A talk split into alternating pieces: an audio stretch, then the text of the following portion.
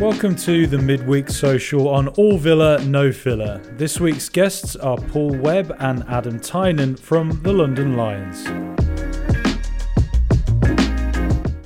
Paul and Adam form a big part of the London Lions. Paul, or Webbo, as we tend to call you, it's always great to have you on here, and thank you for coming back. Yeah, thank you for having me.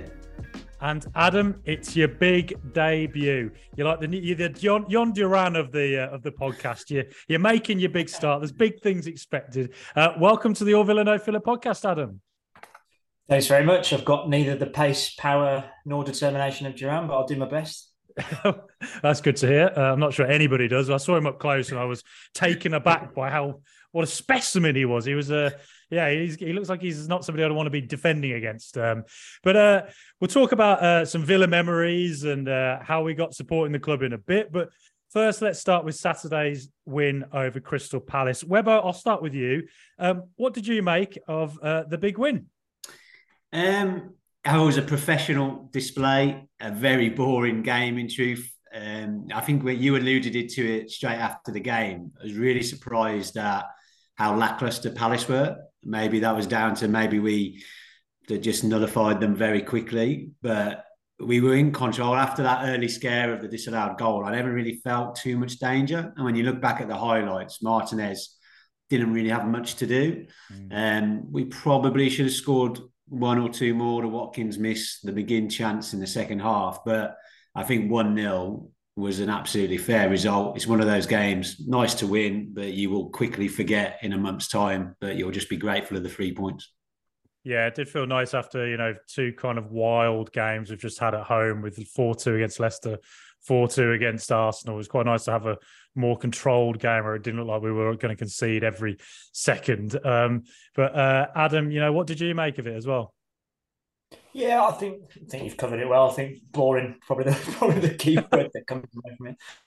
But a, a measure of control, uh, and that is something that Villa fans probably can't be bored by after what we've had over the past few years. But um, I think disappointed in Palace players like Eze and Olise that I've had on my scouting radar from their championship days. Disappointed we didn't get them, and then Zaha, who personality aside, as a player I've always admired as well, and thought how that trio doesn't put a shot on target in a game is beyond me. Got offside goal aside, obviously. Yeah, it was. Uh, it was quite. I was quite surprised as well. I was, just surprised at how insipid they were, given those attackers, and also, you know, we were I was at Selhurst Park where we saw each other there, Webbo, um, early this season, and though we were being managed by Steven Gerrard at the time, and things were not going well, if Palace looked far more lively, and Eze in the centre was much more active, and um, when Eze briefly went into the centre after the red card, I thought he got a few touches, and I thought, oh, here we go. They might be more dangerous now. And then they took him off and brought Will Hughes on. So I was like, well, thank you very much, Patrick Vieira. I was strangely, and as we've been a Villa fan, when we went down to, uh, sorry, when they went down to 10 men, I was more adamant that they were going to score. when it was 11 v 11, I was like, typical Villa, because we, I don't, haven't looked at the stats, but it feels like against 10 men in recent years, we've really struggled. Yeah. And we again did. Obviously, it was 1 0 at the time. We didn't really impose ourselves much more on the game. We controlled it, but it, we never really seemed to go for the jugular against 10 men. So I was nervous. It's funny how certain things in being a Villa fan make you nervous. Being awarded a penalty and seeing the opposition go down to 10 men are probably the two most nerve wracking things that can happen as a Villa fan. Yeah, the concept of Man United turning up to play at Villa Park as well has been a problem for about 27 years as well. But, um, but uh, you know, um, there was breaking news today, recording this on Monday. Gregg Evans at The Athletic reported that Boubacar Kamara is out for at least a month. Uh, Adam, uh, do you think that could throw Villa's momentum off at all? I think it has to, doesn't it? He's been one dodgy performance aside, the sort of standout player of the season for me in terms of changing the way we play, and he seems to he's made that role his own. Really, I'm not sure we've got a like for like that sits drops straight in. I think he probably he may well stick with Chambers as as kind of the the natural fit. You could you could drop a McGinn in, you you could drop a Ramsey in maybe, but I think for the natural double pivot with with Dougie, I, I, think it probably will be Chambers, and I don't think that name, the odd cracking goal aside, fills anybody with all that much confidence. Um, what I like about Emery is he, he, he, sticks to his plans. Mm. I think he knows he hasn't quite got the person he needs. Didn't jump in in January. He's going to kind of keep his paper dry for the summer, but I think when you lose a key player, I think we'll look a lot a lot weaker f- for missing him over what could be five games, maybe as many as five games. Mm. Yeah, we'll have to see. Uh, and what have you made of Boubacar Kamara this season, Adam? You know, he's been uh, probably from the Gerrard era, the one shining light as far as I can tell. But you know, what have you made of him? Yeah, absolutely. Yeah, I think of the, of the names that came through the door under uh, Steven Gerrard, I don't know how much. Uh, I think the story goes that uh, he came because of Coutinho, and Coutinho came because of Gerrard. So does Gerrard take that take that credit? I don't know. um, but yeah, he's uh, it's just we've we've lacked that player for a long time. I mean, somebody just to sit in there, confident on the ball, bit of bite in the challenge, but also just all round footballer, good technique.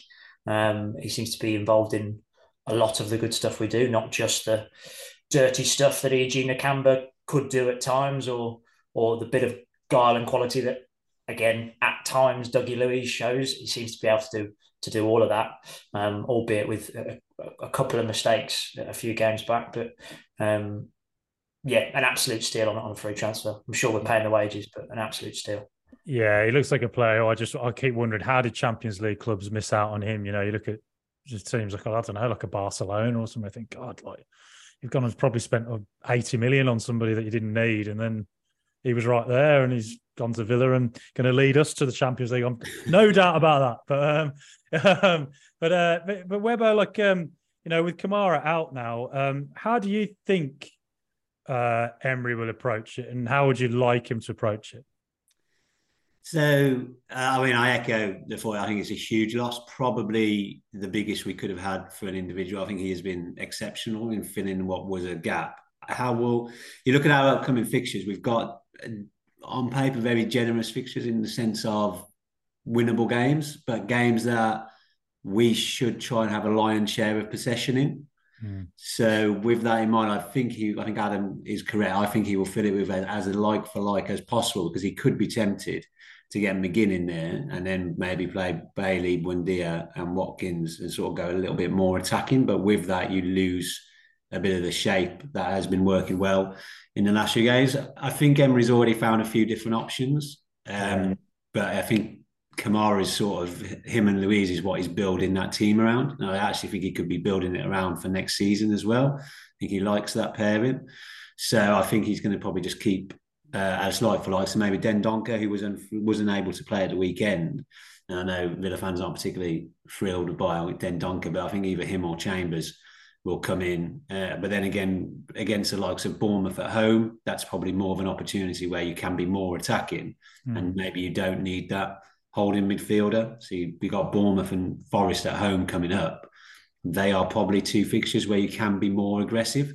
So gutted to be missing Kamara, but actually in those two games, do you need that extra layer of defences? Does it give Bailey, Buendia, Duran an option to get a little bit more game time and give Emery an opportunity to see how can we go against teams where we've got that bigger possession? Because I think that's probably the one area we really struggle um, as a football team is when we're given time on the ball we sort of seem to lack a little bit of creativity. So maybe this could be a little bit of a blessing against those slightly lesser sides at Villa Park.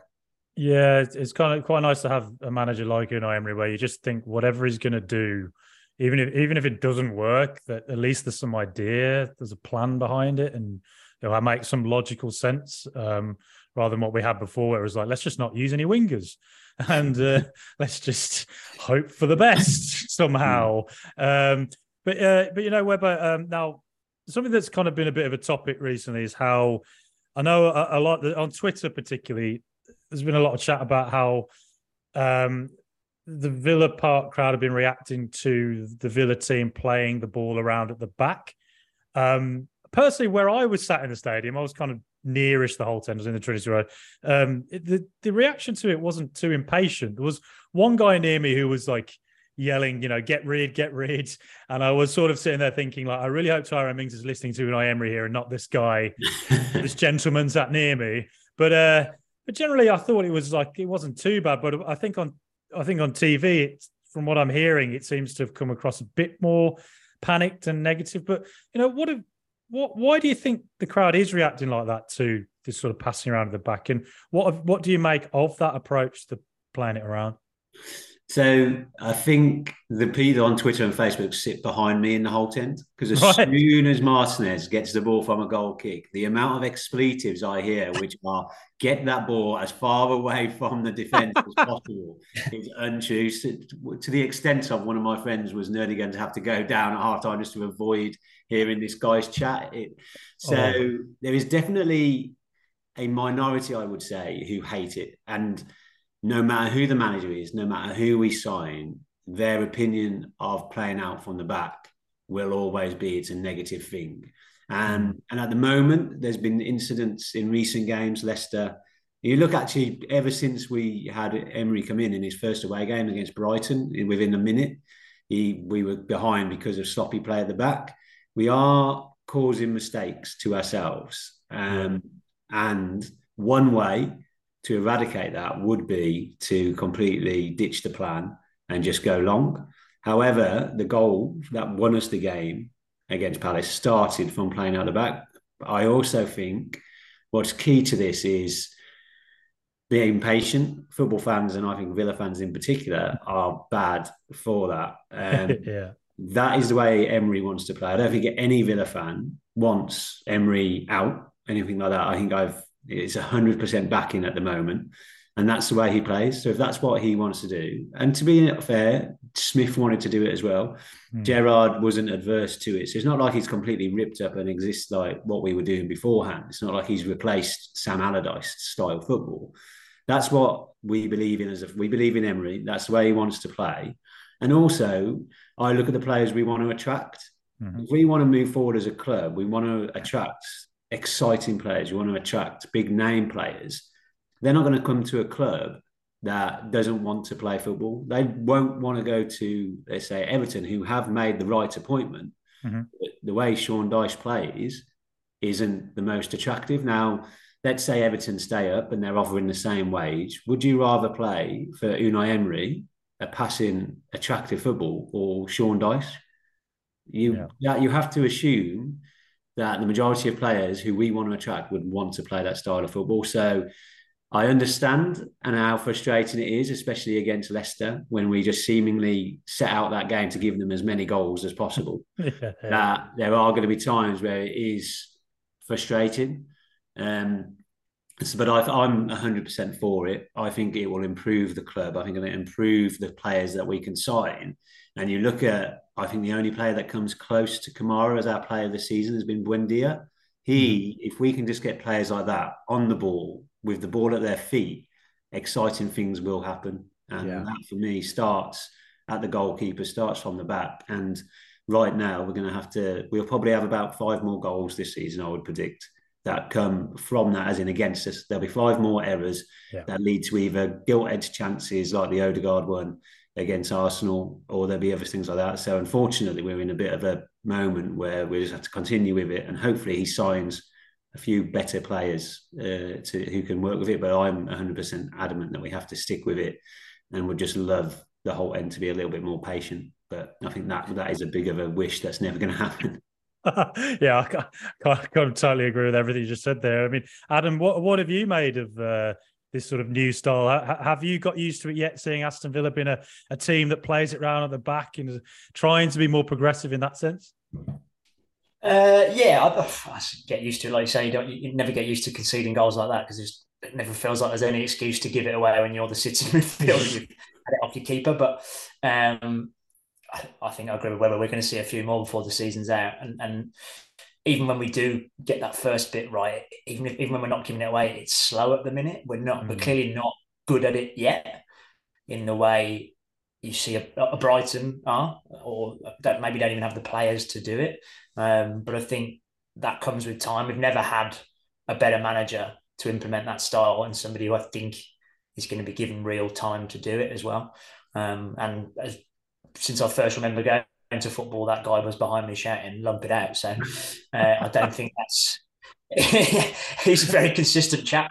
So um, yeah. I don't think it really matters to him who it is or what we're doing. He just likes to to shout, hoof it out. So uh, yeah. Do you think it's partly like because uh, you know we we all grew up sort of in the 90s, you know, in the 2000s. And that's when we were all sort of playing 11 aside football when we were young. And do you remember, like, as kids, like, you know, I, I remember being about seven or eight and playing on 11 aside pitches, and there have been lines of moms and dads along the sidelines screaming, kick it out, kick it out, get rid, gamble. Like, do you think it's just something that culturally we, we're sort of more just so used to the ball being kicked away that it's it's almost like an alien concept, uh, particularly for Villa when we haven't really played this style before. Do you think that's partly what's driving this kind of like quite? You just made me realise my own biases, Frankie, because I'm physically incapable of kicking it the length of the field, even, let alone when I was eight. So right, um, I was I was never able to be that sort of footballer. So I've got the same memories. Seven, eight years old, being told to boot it out and just not having that in my locker whatsoever. So yeah, I'm, I'm, I've certainly been conditioned by that that, that's that's my that's the excuse I'm making for not always being on the bench as a kid. Couldn't kick it far enough. That's that's that's why it's you. Um, but look, we so we've all been supporting Villa from roughly the same time uh, in the '90s, at least, when we were dressing like young Britpop band members. I was Solihull's answer to Jarvis Cocker. Um, it's very early days, but Adam, I'm very excited by Unai Emery and what he's doing at Villa. What have you made of him so far? Just very assured. I think. I think that, and in a weird way, the complete lack of signings or, major signings in January, or the, just to me, it felt like a complete lack of panic, a real calm around. You know what?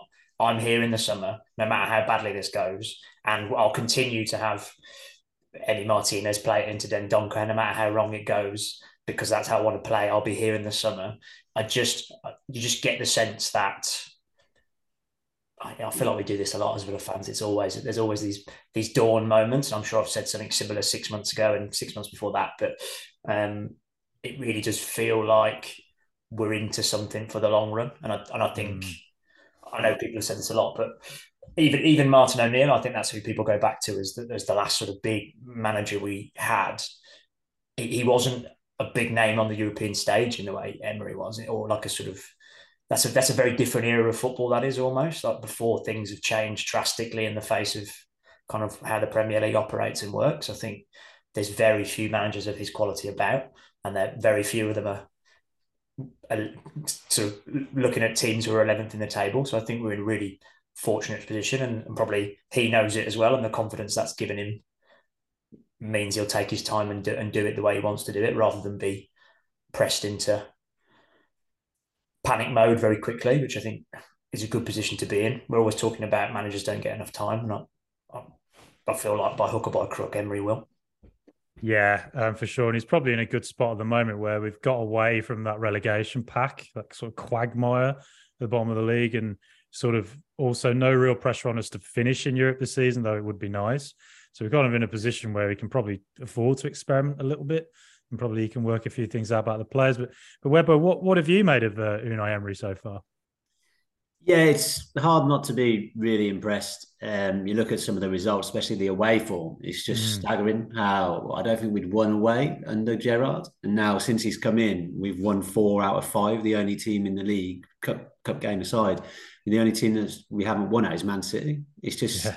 And that, that's just the same personnel. So he has clearly managed to very quickly come in, learn about his team, and find a way that they can play to the uh, close to where we all believed that they should be. Uh, I, I always felt that this season we should be pushing for Europe, and I never still can't quite understand how Gerrard got it so wrong.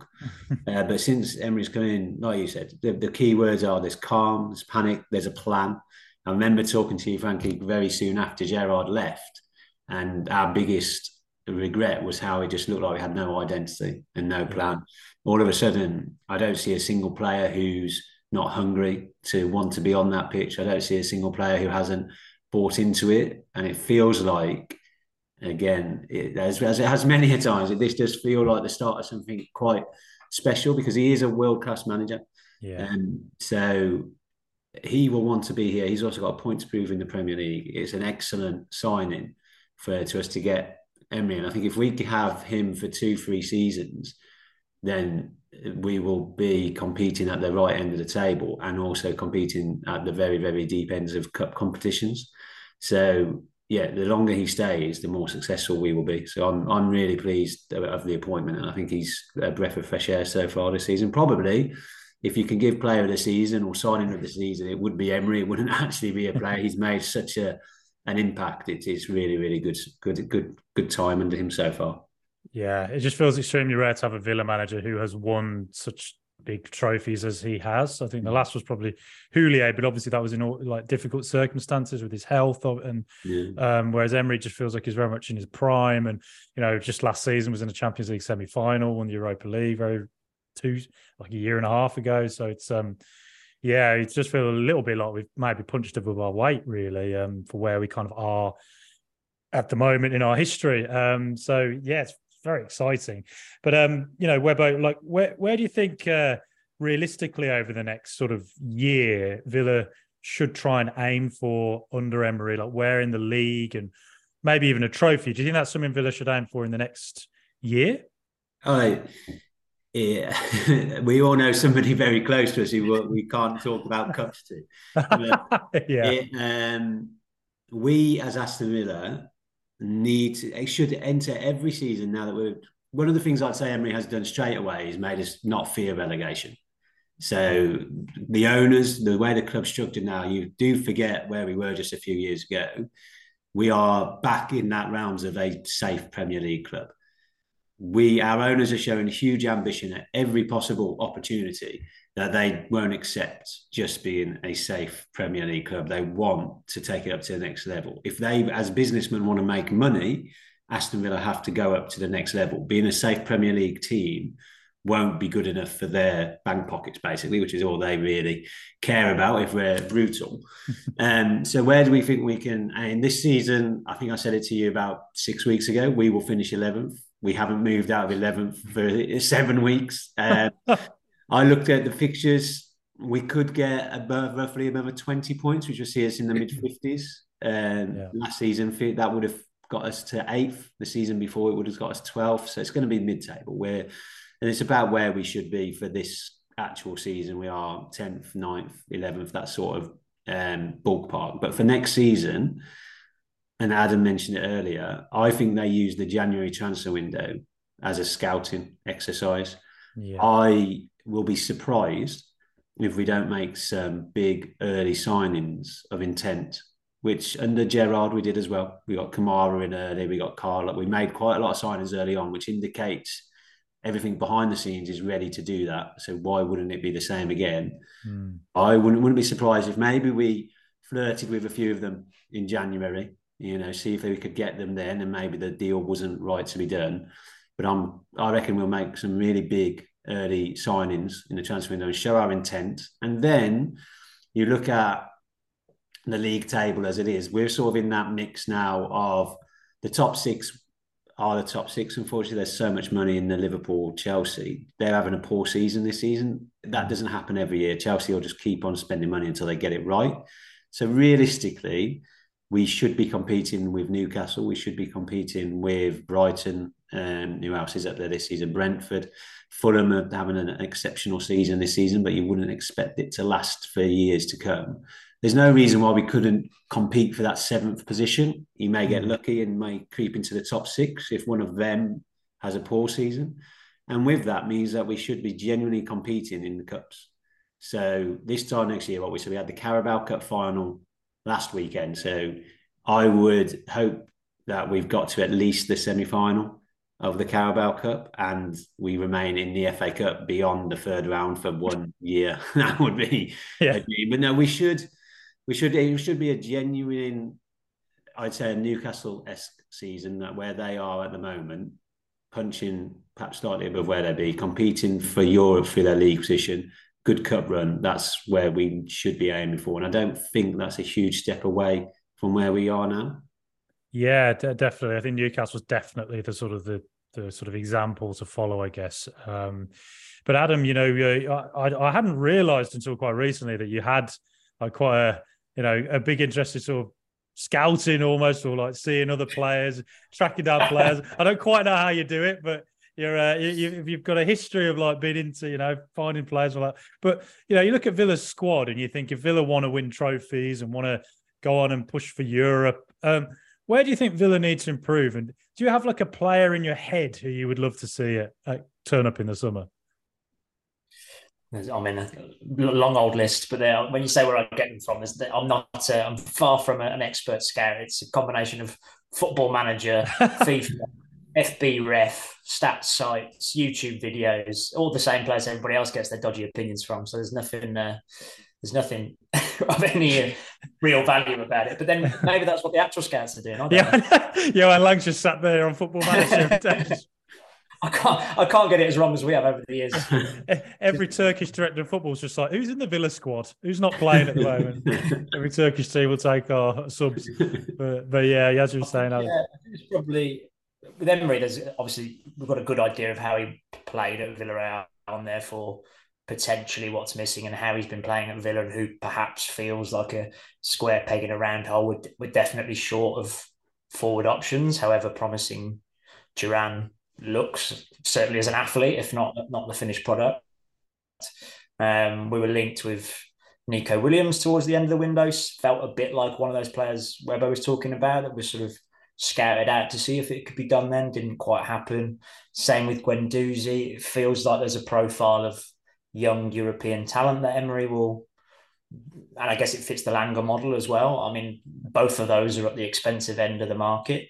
Um, I, I, I, like to have a look at a bit cheaper when I'm going through FBref and Transfermarkt, but I think uh, a wide a wide forward type, uh, somebody with a bit more consistency of Bailey, but a similar sort of profile in terms of ball carrying. So you're looking at who, who's who's good at that across Europe. I, I like Ademola Lookman. I liked him when he was in yeah. the Premier League, and he's, he's been doing really good at since he left Leipzig. Really good deal for them. He was only nine million when he moved.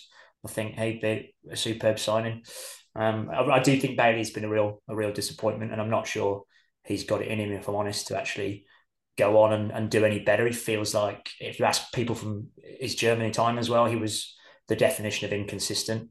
Um, and I'm not sure that's gonna gonna be the one long term. A, a, a, fantastic impact player to have when you're really struggling and you think roll the dice. But I think we'll be looking for somebody a little bit more direct. You think about the tune that Emery got out of Danjuma, doesn't look that great a player in the Premier League every time you see him. He's done much at Spurs so far since he moved. Um, I think Emery's got got his eyes on that position. I think uh, the, the Guendouzi link suggests he's not hundred percent comfortable with what he's got in there. As the Kamara injury shows, we're we're real short in the in the pivot. Um, ironically, probably McGinn, Ramsey, Buendia, Coutinho give us some options in the further forward too. Yeah. So perhaps less of a rush around that. Um, and possibly a centre back as well. I don't think we've got as good as Konsa was two, three years ago. I don't think we've got that ball playing centre back like a Pau Torres that he had at uh, Villarreal. Um, I think he'll be courted by bigger clubs, unfortunately. I think the price tag on his head is more like 50 odd million. Um, so I think we'll be fishing elsewhere. Um, but I think Tyrone Mings and Carlos perhaps competing for the same sort of go and win the ball centre back, and then the sort of Terry to their Carvalho. I think we might need to go and sign with Konsa as a good option if he can find that form of two years ago. Yeah, and uh, you know, that, I, I agree with all that really. Um, particularly on Leon Bailey, where you know I, I watched him at Palace the other day, and I thought the way he played within the game was very much reflective of just his overall sort of performance at Villa, where it's been a moment where you're like, he's got round two players. You think, bloody hell, how's he done that? That's a world class piece of skill. And then bizarrely, will pass it straight back to them, or he'll just not make the right decision consistently enough. It's um, he's so close to being such a good player, but he's he's also quite far away from it as well. It's just I think yes, that lack of consistency doesn't massively. Yeah, I had a quick look at the stats, and he's less shot creating actions in a game than Traore, El Ghazi, or Trezeguet in their last seasons for Villa. Like really not pulling up trees in terms no. of creating. When we're such a better side than we were when they left, doesn't look good. That does it? And actually comes of those four for for tackles as well, winning the ball high upfield. So it's just, well, he's, he's just not he's just not doing it, is he? And actually, I know if you think would would El Ghazi Trezeguet, Bertie's back on the bench. Yeah, it comes to something where you're like, oh, maybe they weren't that bad. Yeah, I know that's Ham player. There was one season where Bertie looked, he looked all right, to be honest. He was, uh, you know, did, did okay and then just sort of disappeared. Um, but Webber, I mean, how about you? Where where would you like to see Villa kind of target this summer? Uh, it's not a lot of difference to what Adam said. It'd be interesting to see because I think you focus there quite a lot on the attacking options, and I agree.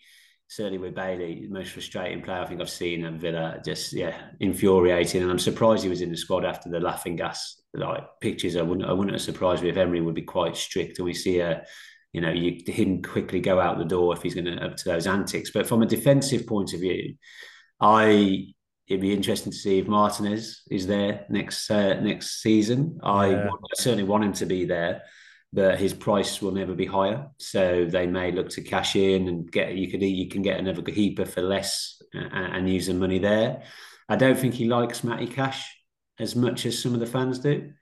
Um, so I think he would look to strengthen if you look at Digne and Moreno, it's quite nice that they're both getting game time. Some of and like seems to be trying to make sure that they're both happy in the squad. I don't think he wants to sell Lucas Digne. He wants to have two in the squad. So I would imagine a right back, right wing back will be a key area because Ashley Young, as great as he's been, can't keep going on. So in terms of that squad position, I think we need an extra right back. It doesn't need to be the marquee signing, but we need depth there.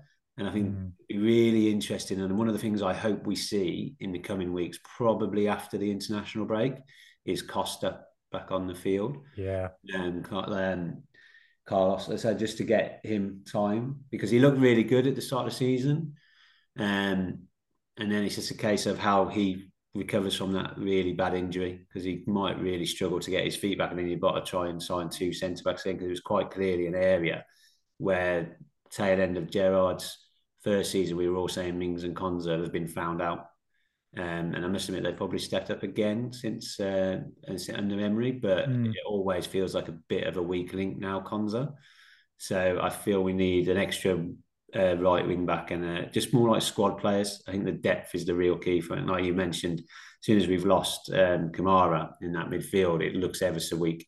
And there's two or three positions where we've got that um, with no where we have no depth. So yeah. I really wanted to go out and have a genuinely brilliant uh, top quality squad.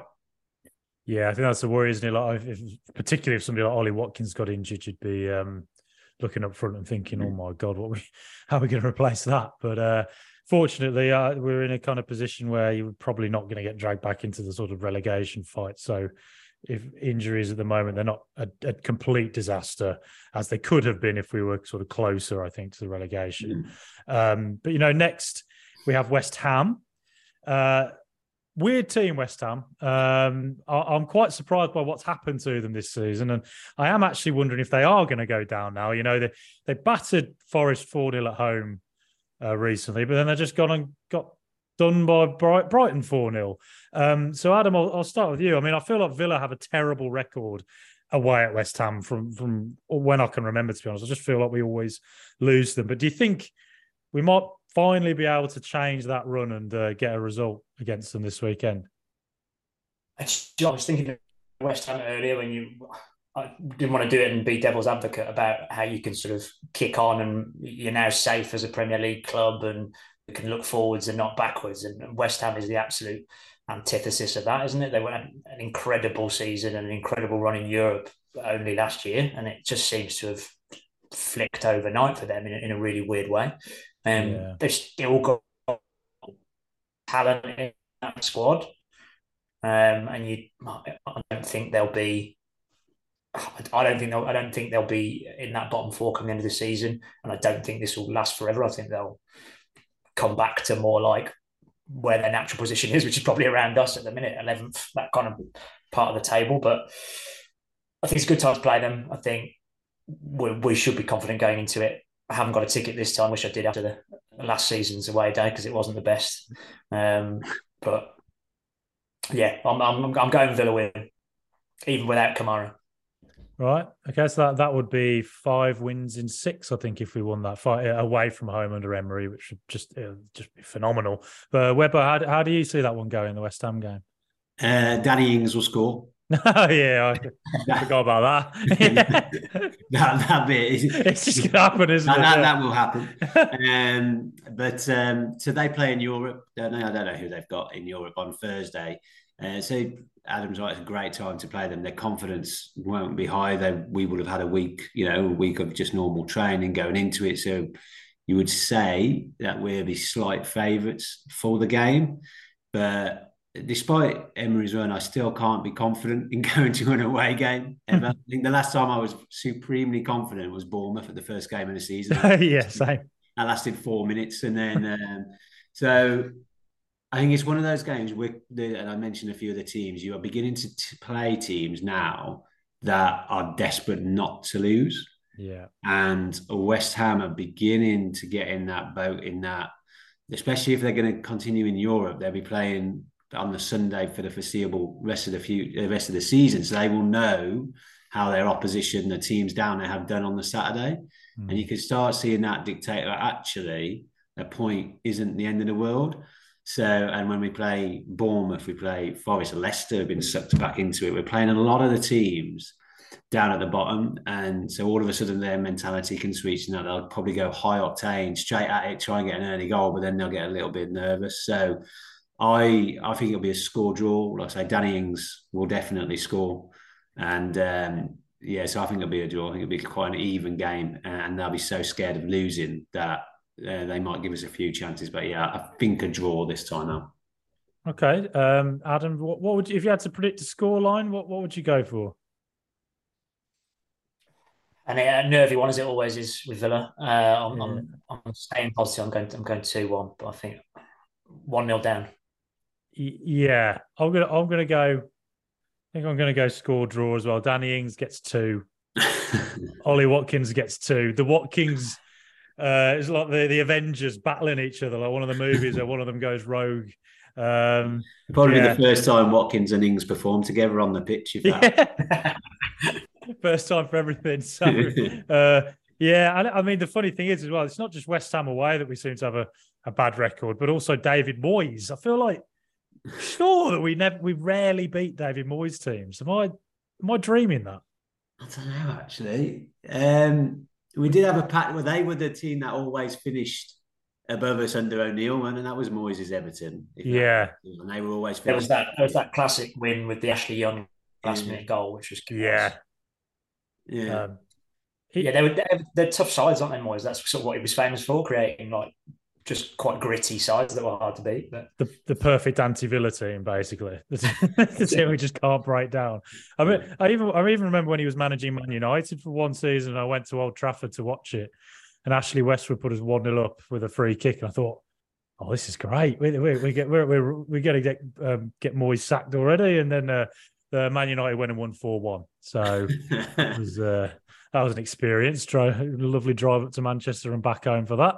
Um, but look, uh, we'll take a different tack now. You know, it's the midweek socials, so a bit more casual than your your regular all Villa no filler uh, episode. But uh, so so um so Webb, I'll start off asking you. You know, um, it's quite interesting sometimes just hear how people supported Aston Villa.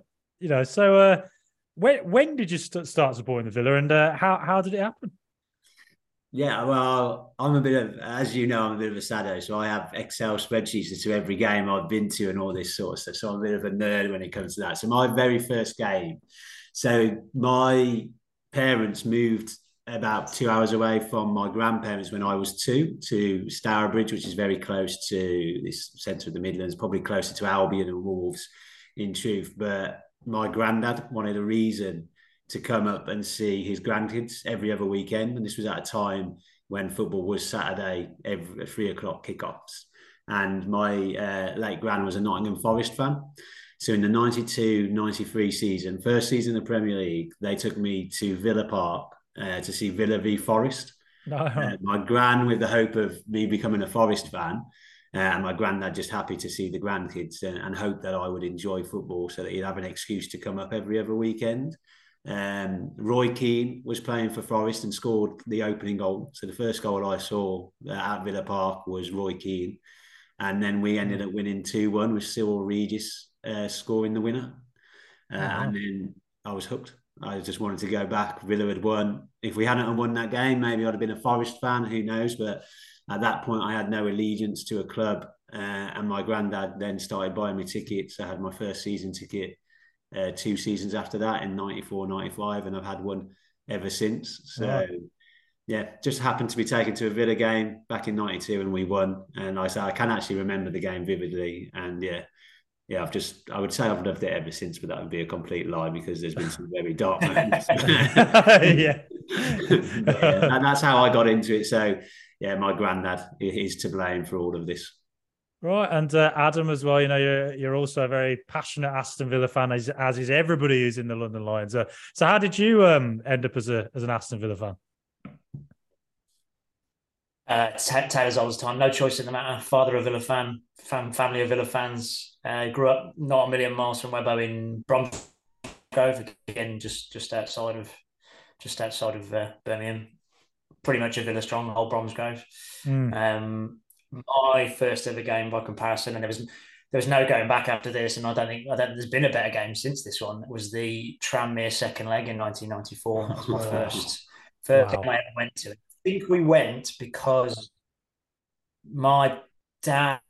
We, do you know? Never have been big. We we don't go loads to the ground. We're like proper armchair fans. Both me and my dad always preferred to play than watch. So Saturday three o'clock we'd be playing generally rather than at Villa Park. But that particular weekend, I think there was people basically trying to do everything they can to return their tickets for that second leg, thinking it was a waste of time going. Hmm. uh, so my dad probably got a couple of five pound tickets off somebody in the pub and went, "Fine, I'll take him then."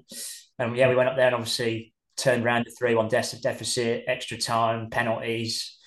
Mark Bosnich heroics, and uh, yeah, it's just can we can we do this every week? and it turns out we can't. can't no. Did you storm uh, onto the pitch, Adam? My second game was what's that? Did you store? Did you have a pitch invasion in your first ever game? yeah, yeah.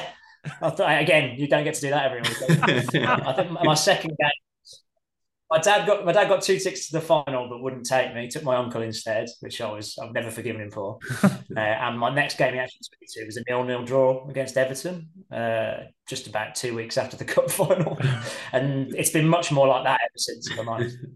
You know, we talk about memories as well with Villa. Like, I think for me, my favourite memory, if I was to go for one, it, it would have to be that I went. I actually went to that '94 Cup final, the Man U Villa three-one and uh, I basically went with two, two uncles who were big Villa fans. But then my dad, who I've told you before, is a Birmingham City fan. Um, it's uh, it's it's his dream to have found out that his son has ended up doing an Aston Villa podcast. um, and uh, I'll never forget when Villa scored the third goal. I remember jumping up and everybody jumping on top of each other when I was this little kid. But my dad just sat down, like he just couldn't get up, and just the gritted teeth. Um, he's like Darth Vader to my Luke Skywalker. At the end, he'll I'll take his mask off and he'll tell me I was right. Um, but uh, but you know, so I, I guess kind of just the I think the reason it's such a magical memory is because it's so long ago. But beating Man U, they felt invincible at that time, and you know Villa actually haven't won much since. Um, I kind of became a Villa fan at a time when you could actually accuse me of being a glory supporter. But uh, you know, um, for for you, uh, Adam, um, what would be your kind of favourite memory, I guess.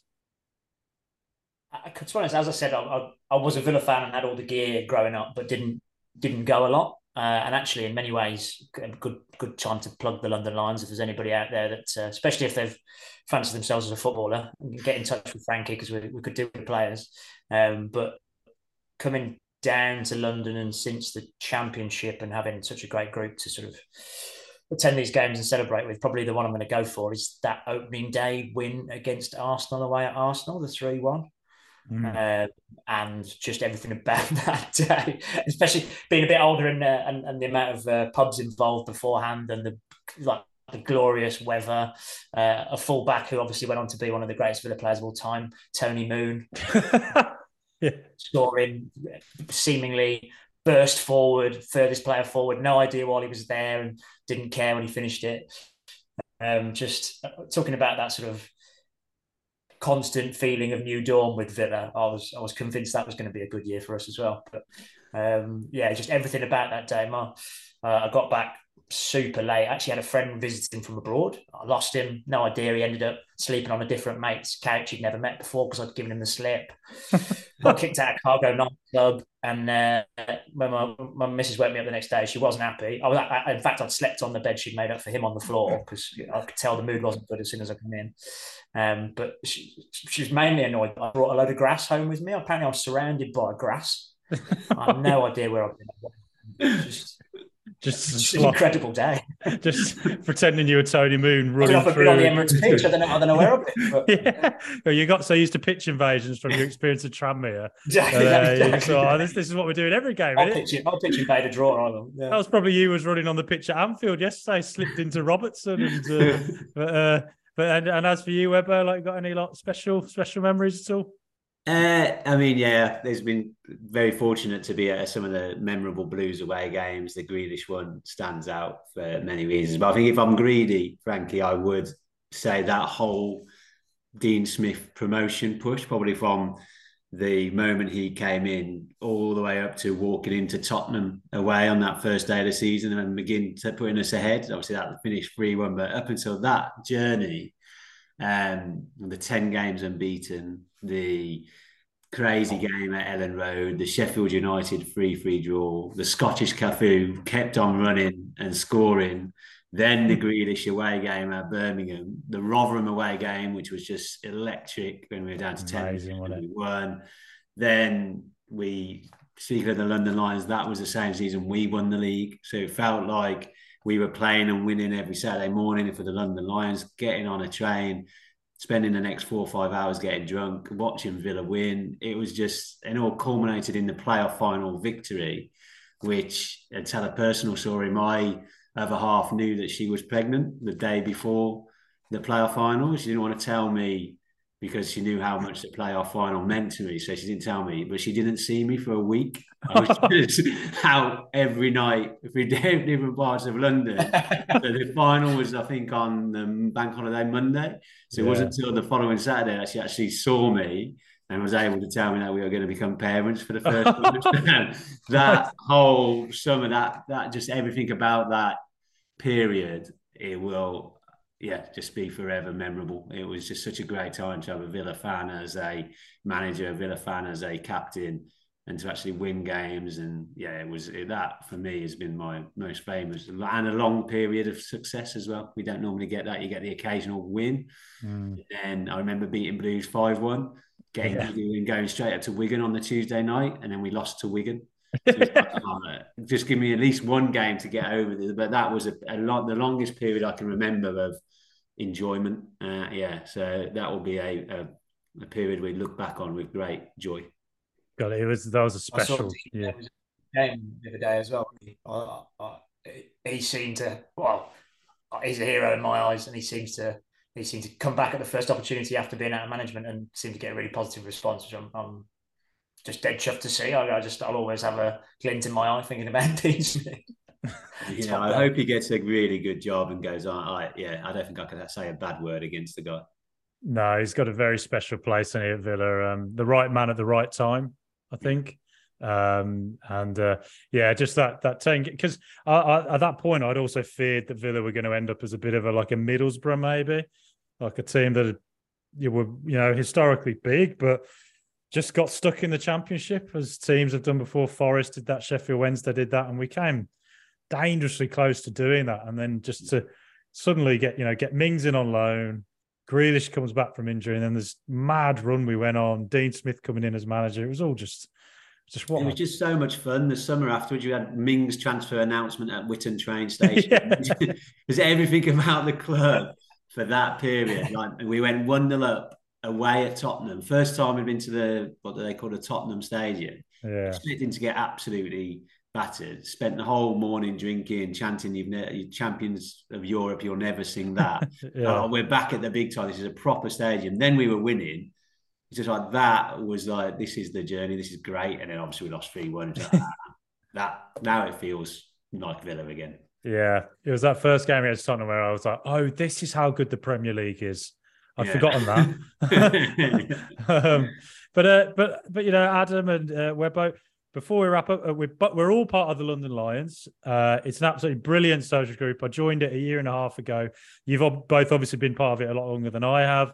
Um, it's just been a very welcoming group, uh, very diverse, lots of different people involved. Just a lovely, uh, just a nice environment, and we all obviously not just you know watch games together, but we also uh, play football together as well uh, in various different teams. So I guess Webber, you you know you sort of run the football team really. So um, you know how can people get involved in it, and uh, you know what would you, how would you sort of describe the London Lions to them?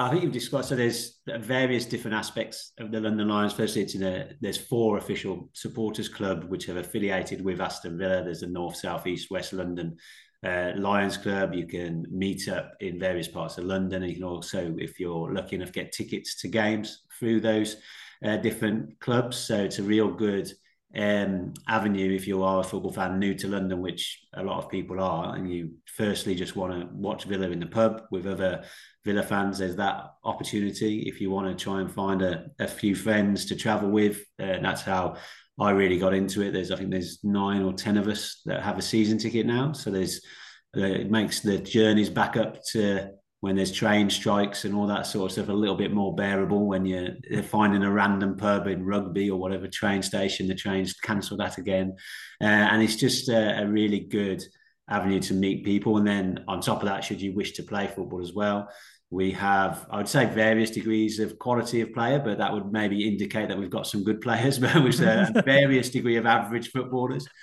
um, but it's we take it semi seriously but uh, i wanted to make sure the focus was on making it welcome. So I'm really pleased that you have felt welcome in joining. And anybody who happens to have an affiliation with Aston Villa, if you want to play football in London, we play in Bermondsey in a weeknight, we play out in Collinsfield, we play at Paradise Park sometimes and various other places. It's it's not just always at one location, so it can suit anybody north, south, east, or west. And everybody's always welcome. Uh, you don't have to be a great footballer, but if there is somebody out there who is, that would be absolutely fantastic. Yeah, I've got to say, uh, Adam, you're not a bad footballer yourself. You're pretty decent. Uh, how, uh, how how do you find fifty shades of average on one of the one of the.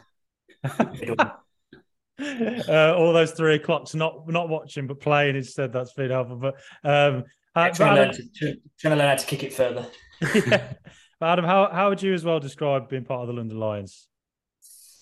Oh bloody hell! Uh, it's, uh, to be honest with you, it's nothing short of a game changer for me. I, I, I've sort of got pretty used to watching a dodgy stream at home on my own for the vast majority of Villa games uh, down here in London, um, and the Championship season actually changed all that because quite often if we were on the telly, it wouldn't be our game that would be shown; it'd be whatever the Premier League equivalent kickoff was. So that's how I came across the guys, and yeah, before I knew it, I was seeing them twice a week with the championship, watching games, and seeing them another twice a week uh, playing. So a lot of people I've known for forty odd years, I don't see anywhere near as much. I mean, I don't see my wife as much as I see Webber these days. But, um, and, and I think it's that suits both of them. Yeah, um, right, yeah. Yeah, no, I, I just love it. I love, like I say, I've always wanted to play. Never, never troubled doing it at any standard, but just love to love to play football, even long after my knees are going. And uh, yeah, it's it's given me a great opportunity to do that, but with not just with randomers. I used to play a lot of football, just pick up games with people and have no real affinity and um, to the people I was playing with. And um, I've always loved the, the pub afterwards as much as I've loved the game itself. So um, if that sounds like you, no no pressure to to come to the pub afterwards, obviously, but uh, would wouldn't hurt if you enjoyed that as much as you enjoyed the football. Yeah, well, look, uh, guys, it's been absolutely brilliant to have you both on. Thank you very much. Um, and uh, you know, if you want to get involved with the London Lions, of course, you can just get in touch with this podcast. There's also a Twitter page, a Facebook page as well. So uh, yeah, just get in contact there, and I'm sure Webbo, Adam, various other people in part who are part of the Lions will uh, very much welcome you into into the fold. And uh, as I say, lads, thank you very much for coming on. No, thank you. Cheers, mate. Thanks for having us. And up the Villa. That was the midweek social on All Villa No Filler with our guests this week, Paul Webb and Adam Tynan from the London Lions.